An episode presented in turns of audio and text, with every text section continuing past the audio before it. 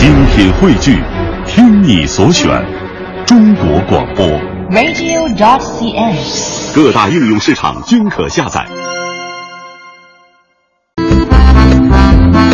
文化热评，接下来我们一起来聊一聊这个年度汉字。我记得在之前的节目当中呢，我们和大家一起分享过各国啊对于这个呃年度汉字的一个评选，他们有着不同的标准哈。嗯，那么过去几年来呢，广泛使用汉字的亚洲国家和地区，包括中国、日本、马来西亚、新加坡等等等等国家，一直都会评选出最具代表性的年度汉字。那么在过去的2014年，亚洲各国到底选出了哪些汉字，又反映出了各国怎样的社会生态呢？接下来的时间，我们一起来听一听本台评论员温广维先生的评论：年度汉字，国民心中的一杆秤。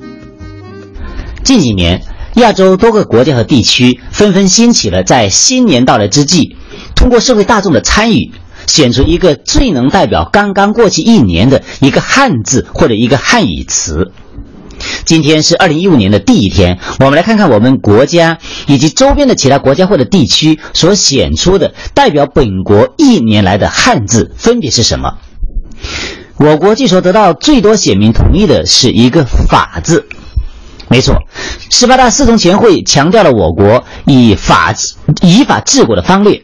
而今年来，党中央强力反腐，打老虎拍苍蝇。上至副国级的前领导人，已经有三人落马了。其他不同层层级的，像部级、厅级、处级、科级等等级别的官员，几乎每周都有捷报。这一年多来的强力反腐，大大提振了全国人民依法治国、深化改革开放的信心。日本选出的是个“税”字，税务的“税”。日本近年经济不景气，二零一四年四月份，日本政府将消费税从百分之五提高到了百分之八。这是这日本该税种十七年来首次上调，但是税收上调并未能帮助复苏日本下滑的经济。新加坡显出的是“乱”字，人们普遍感觉更为法治民主的新加坡，却显出显出的年度汉字是“乱”，这让许多人感受到了意外。但是这个“乱”字一二零一四年其国内甚至国际形势的动荡变幻，或许是吻合的。韩国选出的是一个成语“指鹿为马”，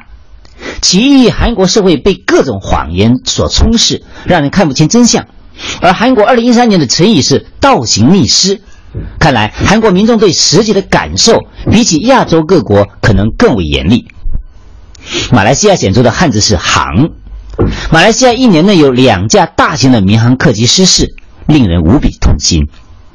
台湾地区选出的是“黑”字。二零一四年，台湾地区一个重大的事件是黑心油事件披露被呃被揭露，而且是知名的大公司使用的黑心油时间长，涉及面广，而由黑心商人到黑心政客，让台湾民众感到的是对整个社会的不安。